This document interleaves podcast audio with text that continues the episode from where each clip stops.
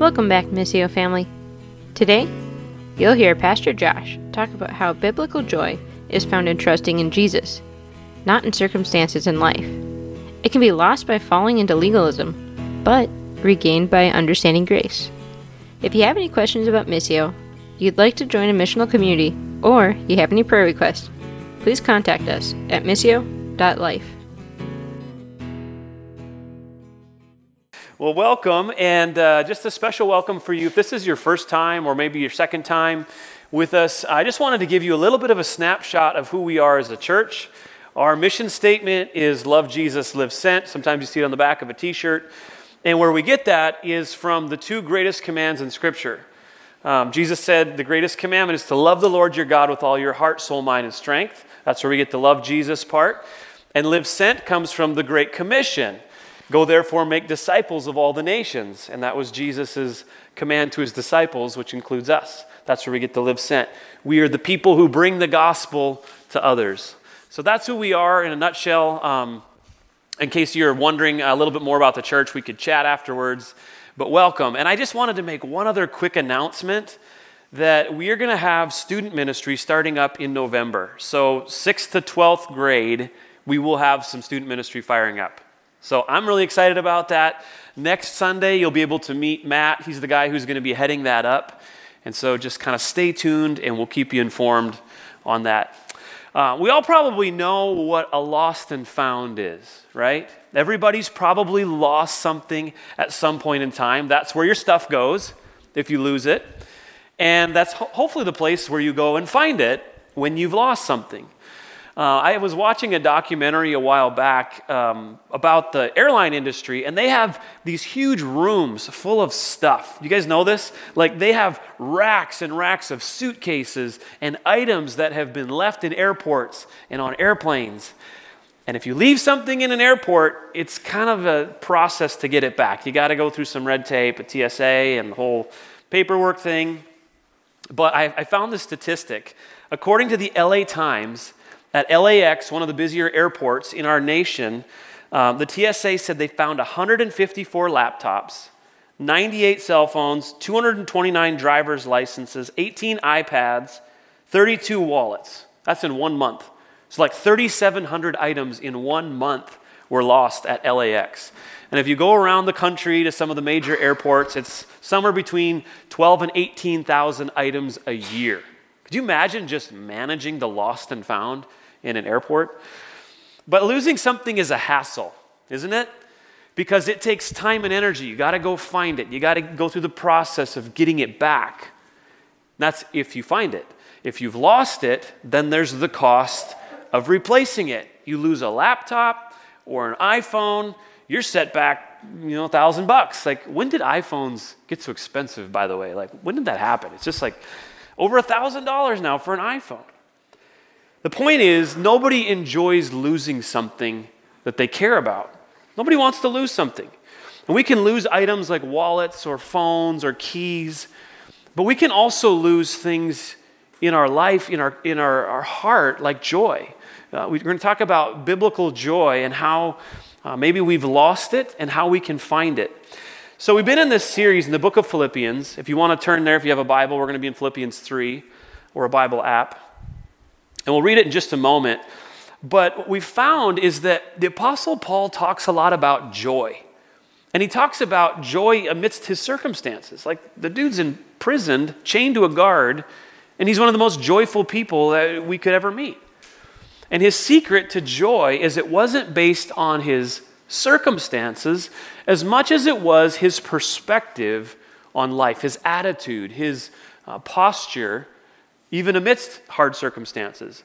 And that's been a, a theme throughout this, this uh, series. So if you're here today and you're full of joy, I'm, I'm happy for you. I'm, I'm glad. And you probably could even have more joy. Or if you're here today and you're like, man, I don't have any joy. I'm just like down and life is hard and I just I don't know how to find joy and I don't I don't know where I lost it along the way. I want to encourage you, no matter where you're at today, God's desire for you is to experience joy in your heart. And I know that because joy is one of the fruits of the Spirit. And if you have the Spirit of God dwelling in you, He is your source of true joy. However, if you don't have joy and you're kind of wondering about it, you might find it in a way that you don't quite expect. So let's go to our text and read it together Philippians 3. And we're going to read the first 11 verses. Paul's letter to the Philippians. He says, Whatever happens, my dear brothers and sisters, rejoice in the Lord. I never get tired of telling you these things, and I do it to safeguard your faith.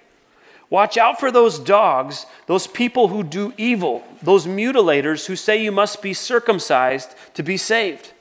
For we who worship by the Spirit of God, we are the ones who are truly circumcised. We rely on what Christ Jesus has done for us. We put no confidence in human effort, though I could have confidence in my own effort if anyone could. Indeed, if others have reasons for confidence in their own efforts, I have even more. I was circumcised when I was eight days old. I am a pure blooded citizen of Israel and a member of the tribe of Benjamin, a real Hebrew if there ever was one. I was a member of the Pharisees who demand the strictest obedience to Jewish law. I was so zealous that I harshly persecuted the church. And as for righteousness, I obeyed the law without fault. I once thought that these things were valuable, but now I consider them worthless because of what Christ has done. Yes, everything else is worthless when compared with the infinite value of knowing Christ Jesus, my Lord. For his sake, I have discarded everything else, counting it all as garbage, so that I could gain Christ and become one with him. I now no longer count on my own righteousness through obeying the law. Rather, I become righteous through faith in Christ. For God's way of marking, making us right with himself depends on faith. I want to know Christ and experience the mighty power that raised him from the dead. I want to suffer with him sharing in his death, so that one way or another I will experience the resurrection from the dead. So we first have to understand the context to which Paul wrote this letter. We know it was the church in Philippi. This was a church that he had started, and I've given a lot of background on that throughout the series. But Paul was in chains in Rome, and he's writing to his friends, and he's trying to encourage them, he's trying to correct them a little bit. And so the Philippian church was primarily Gentiles. They were not Jewish people for the most part. However, the church that started in the book of Acts was primarily Jewish. And even Jesus was a Jew. And so there's this Jewish influence that was coming to the Philippians. And not only that, with their law and the cultures, but then you had the Pharisees. The Pharisees were like these strict leaders, they were the God experts. They were the ones who had gone to lots of schooling and were supposed to have all the answers. And so, no doubt, the Philippians would look at the Pharisees and say, Yeah, you guys kind of have it together. You, you speak with authority and you think you know everything, and so we're going to listen to what you say. And again, the teaching of circumcision was Old Covenant, a covenant that God gave to his chosen people, Israel. He said, I want a relationship with you, and I'm going to give you this mark on your body that's going to show that you are my people. It's a promise, it's a covenant. So the Pharisees loved to teach the law, but then they added to it as well. They made a whole bunch of extra rules and they kind of stacked up a bunch of things on top of what God gave them to teach. So that's a little bit of the background of the law and the Jewish influence that the Philippians would have been feeling the, the pull with. So I wanted you to make that connection before we unpack this. So let's go through this text a little bit and see what Paul had to say. The first thing he says is basically rejoice for your own good. He tells them, It is for your own good that you rejoice. Have joy. Verse 1 Whatever happens, my dear brothers and sisters, rejoice in the Lord. I never get tired of telling you these things, and I do it to safeguard your faith. So he says, no matter what happens in life, again, we didn't know, Paul didn't know for sure if he was going to get out of prison, if he was going to be able to go visit them in person. But he says, it doesn't matter whether I live or die, it's all good. God's got me. Remember, we talked about that in, in chapter 2. But he says, um, rejoice in the Lord. It's for your own good. Whatever happens, whatever happens to me, whatever happens to you, rejoice in the Lord because it safeguards your faith. What does that mean? He wants to safeguard their faith because they can lose their joy. So basically, safeguarding their faith equals affirm, affirming the truth of the gospel. We can all get off track with our beliefs, can't we? We start to believe things about God that aren't true, or we begin to kind of, um, well, the circumstance happened, so that must mean that God is a certain way, and we can get way off on our beliefs about God. And then that affects what we believe to be true about ourselves. And Paul says, I need to remind you of these things, the truths of the gospel, regularly, so that you come back to the reality that safeguards your faith and you can live with joy. By the way, um, I just want to take a little bit of a tangent here and, and explain joy. Because we've talked a lot about joy throughout this series, and I found myself wrestling with it. It's like, well, joy is a choice, but it's an emotion. And, you know, how do we wrap our brains around this? So let's talk about biblical joy for just a second. Because what's happened in our culture is we've been informed about what joy is by the world around us. We are basically told that joy is something that we feel and experience as a result of what we do. So think of it like a vending machine. I put in some coins and I hit the button and I get snacks. That's kind of how we view joy. That if I work hard at my job and I get the promotion, I'm going to feel good. I'm going to experience joy. If I go on that vacation and I experience bliss, then there's joy right? It's that kind of a thing. Like if I put in these certain things and I work hard, I'm going to experience joy.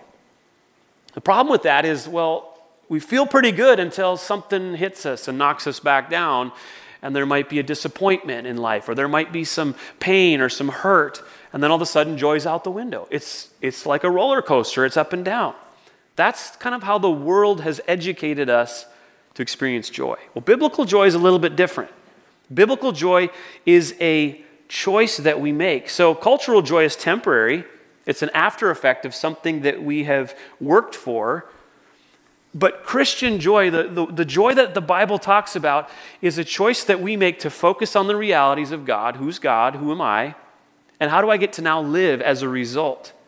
So we can be experiencing sorrow or pain or grief and still have joy. Does that make sense? Like we can have all these other emotions going on and still have joy. That's how Paul did it. That's how he was in prison in a bad situation and still could be joyful because he says, My joy comes from God. It's a deep seated part of who I am, given from the Holy Spirit. So our joy rests upon our faith in the Lord. It's not just a, you know, like a, a chemical thing in our brain where dopamine's released and we feel good. I mean, that's, that's part of it, but it's, it's a lot deeper than that. So, biblical joy is not a temporary emotion, a release of the right chemicals in our brain. It's a way of being, it's a lifestyle, a lens through which you walk in the world. And so we can coexist. We can have joy in our heart, but still experience pain or loss or these other emotions simultaneously. Uh, Psalm 4 7, the psalmist says, You have given me greater joy than those who have abundant harvests of grain and new wine. So, what the psalmist is saying is, those people who had a good year, I grew up on a farm, and like when you had a good year, man, everyone's happy at harvest time. Um, and so, what he's saying is, you can have abundant harvest, but the joy that God gives me is even better than circumstances. Biblical joy is a choice, it is hope and faith. And so, Paul says, I remind you of these things because it's for your benefit. I want you to experience joy. I want you to be reminded. Nehemiah 8:10 says the joy of the Lord is your strength. And so when we live with joy, we have strength that we can persevere through the trials of this life because of what God has done for us. So Paul goes on and he gets very specific about how we can lose joy. And I want to look at verse 2 through 4. Legalism steals joy. This is basically what he says. Verse 2 through 4. Watch out for those dogs those people who do evil, those mutilators who say you must be circumcised to be saved. For we who worship by the Spirit of God are the ones who are truly circumcised. We rely on what Christ Jesus has done for us. We put no confidence in human effort, though I could have confidence in my effort if anyone could. Indeed, I have others. Uh, if others have reason for confidence in their efforts, I have even more. So in Jewish culture, dogs were considered unclean. And Paul's saying, he's using slang, he's saying those teachers of religious law, those Pharisees, they're dogs. They're mutilators of the flesh. And he's referring to circumcision Because what they were teaching is that you had to be circumcised in order to be right with God. In order to have a relationship with God, you had to be circumcised. And Paul's saying, no, no, no, that's not the gospel. That's old covenant. Yeah, God gave that as a, as a sign under the old covenant, but now the new covenant is here. Jesus is here, and there's grace, and we don't have to do that in order to be made right with God. It's through faith. So, Paul, he says it's the opposite. It's not about your human effort, it's not about the things you do. And Paul said, if anyone could have done that, bragged about it, it was him. Look at verse 5. I was circumcised when I was eight days old, because he was a, he was a Jew. I'm a pure blooded citizen of Israel and a member of the tribe of Benjamin, a real Hebrew, if there ever was one. I was a member of the Pharisees who demanded the strictest obedience to Jewish law. He says, I was so zealous that I persecuted the church. So if there was there was no one better at keeping the law than Paul. He was admitting that. He said, "I checked all the boxes. I did all the stuff." In fact, he was so zealous that he stood there. The book of Acts, we read about Stephen being stoned. Like guys are just like hucking rocks at him and like and Paul's like, "Yep, I approve of this because this is how I serve God. I'm obeying the law by stoning a man." That's how zealous Paul was. But now He's flipped it around. He says, I understand the gospel. We probably know some people who are super devout to their religion. Uh, maybe we know somebody who's a Muslim or uh, Buddhist or some other world religion. Even Christians can be very, very devout. And um, I understand, like, if a, if a different world religion doesn't teach grace as part of their core, you know, theology doctrine, I get that. But if a person is a Christian and reads the Bible and you, un- you read about grace, like, why would anybody want to go back to trying to keep the law? Like, it doesn't make sense. Why would somebody want to go back to trying to please God through keeping rules rather than grace? And I'll tell you why it's pride and it's control. People that want to live a legalistic experience have pride and control. Legalism gives pride and control a home in our heart. It basically says, I'm going to be in charge of my own righteousness. I'm going to decide what is right and wrong.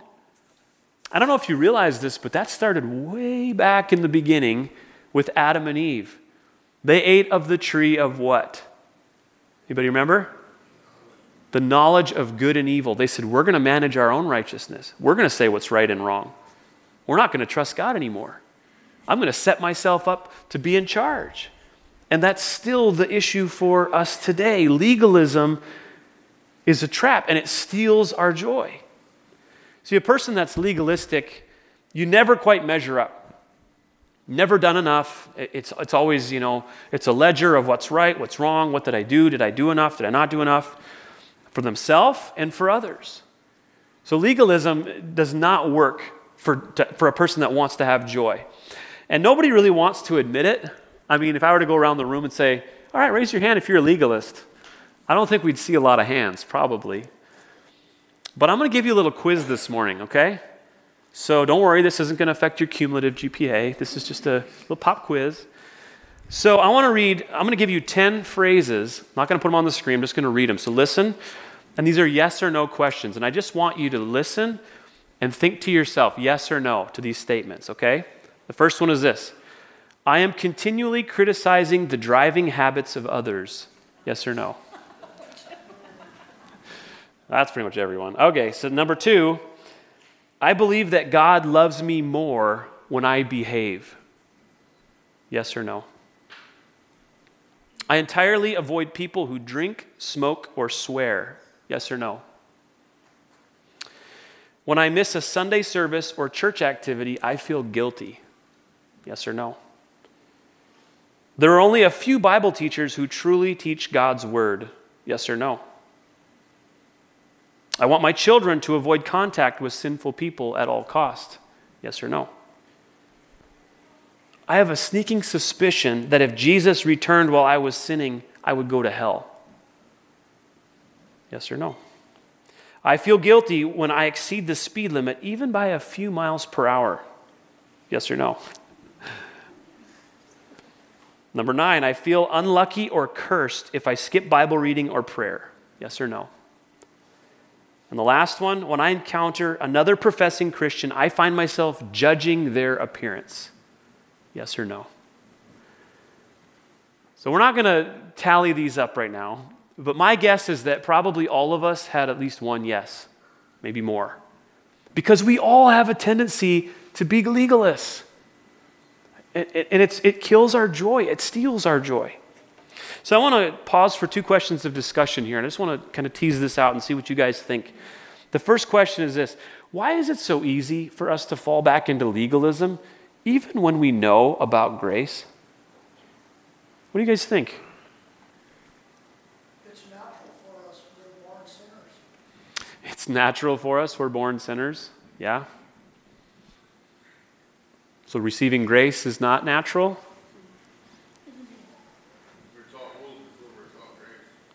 We were taught rules before we were taught grace. Yeah. It's like any negative relationship we keep returning to because it's familiar, Yeah. something we're connected to. He said it's like any negative relationship, we return to it because it's familiar, even if it's not healthy. I think it kind of reflects how we think about ourselves. It reflects how we think about ourselves. Explain that a little bit more. That we're not good enough. Let me just ask another question. Is it, um, is it easier to show grace to yourself or others? Others, it's tough to be gracious with ourselves. That's, that's the hardest person to be gracious with. Second question is this We've talked about how joy is a choice, right? Biblical joy is a, a choosing, it's an act of the will.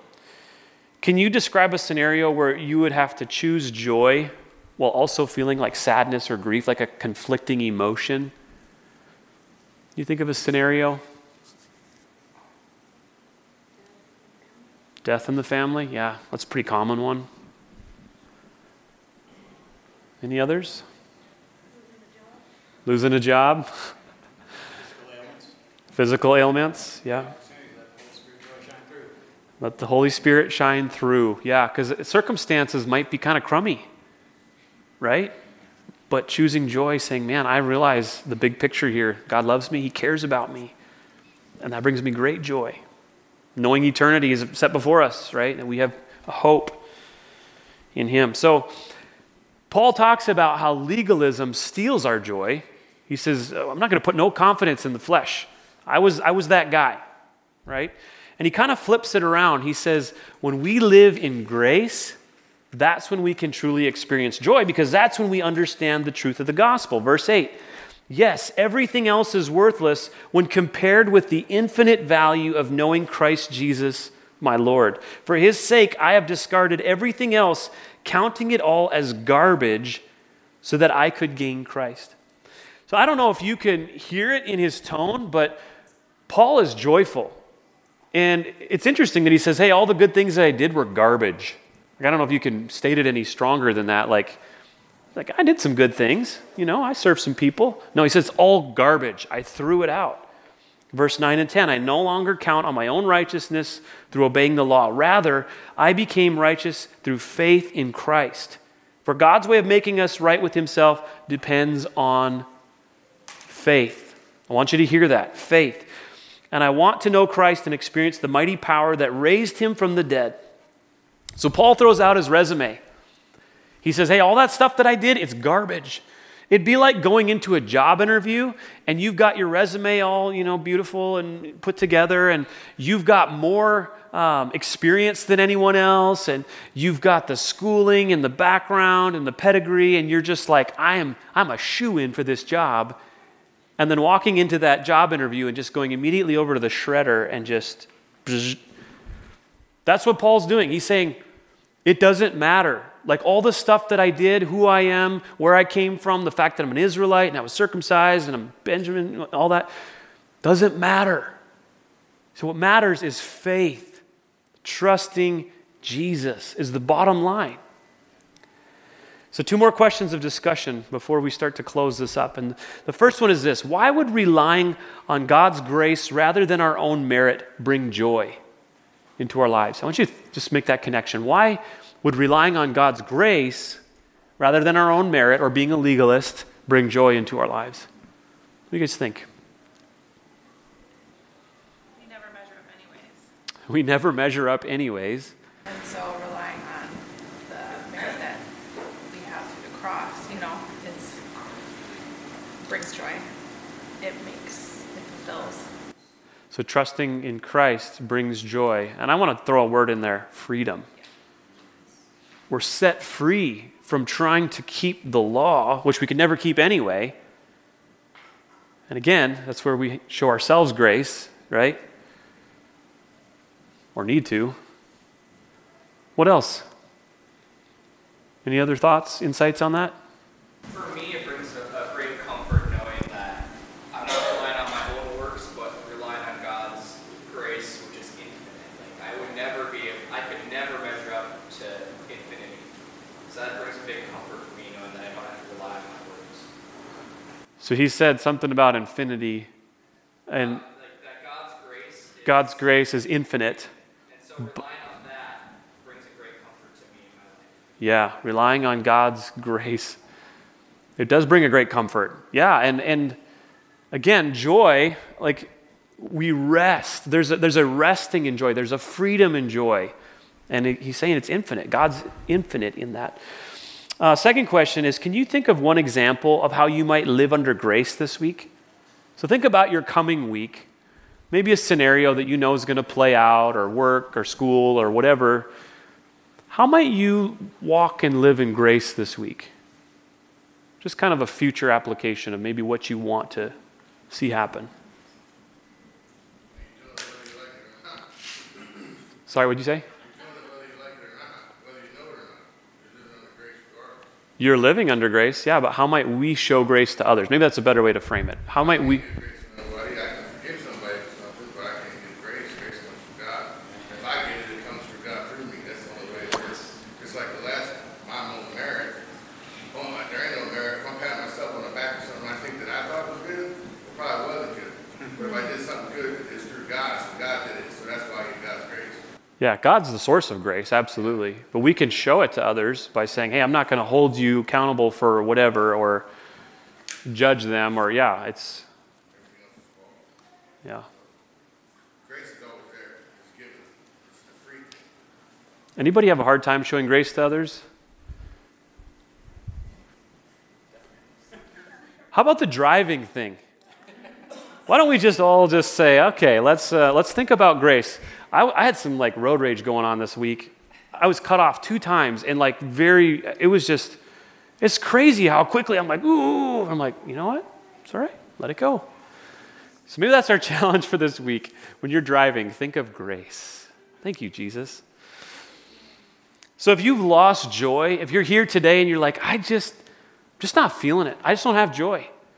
Again, it's not something that we receive as like a passive thing. There's an active participation that we partner with God. The Holy Spirit's in us. He wants to give us joy. Just like patience. We choose patience, don't we? We choose joy as well. And God says, I'm going to give it to you because I'm the source. And it's a fruit of the Spirit of God that dwells in us. And so I want to encourage you today if you're, you're thinking, I just, I don't have joy, I want joy, that is God's desire for you too. That's my desire for you. Again, we know Jesus. We should be the most joyful people on the planet. Right? Because, not because of what we've done, but because of what Jesus has done for us. And it's all free, it's all a gift, it's all grace. When we become legalistic, we become bitter, become judgmental, harsh, and kind of all the fruits of the Spirit go out the window. It's kind of the opposite, right? If you know someone who's very legalistic, you really get all the opposite of the fruit of the Spirit. Again, God's desire is for us to remember the gospel. And that's why Paul said, I never get tired of reminding you because you need to do it over and over. You need to be reminded of the truths of the gospel. It safeguards your faith. And that's how you're going to experience joy is by rehearsing the gospel.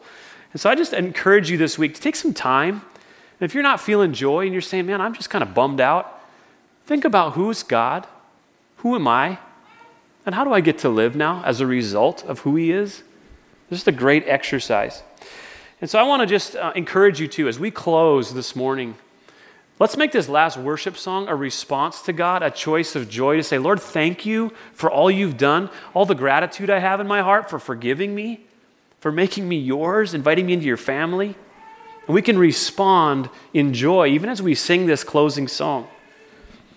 And then maybe you need some people around you to remind you of the truths of the gospel. Maybe you've been kind of walking through life alone and you're isolated. It's easy to become bitter and just jaded. We need people to speak the truths. Just like the Philippians needed Paul to write the letter and say, hey, remember? Remember Jesus? Remember grace? It's not circumcision, it's not the law. Don't fall into that. I want to remind you because it safeguards your faith. Maybe you need some people in your life to surround you and encourage you to keep walking with Jesus. So let's pray together as we close. Father, we thank you so much for joy. And we're the first to acknowledge that sometimes we get it kind of mixed up. We think of joy as what happens to us when we're happy.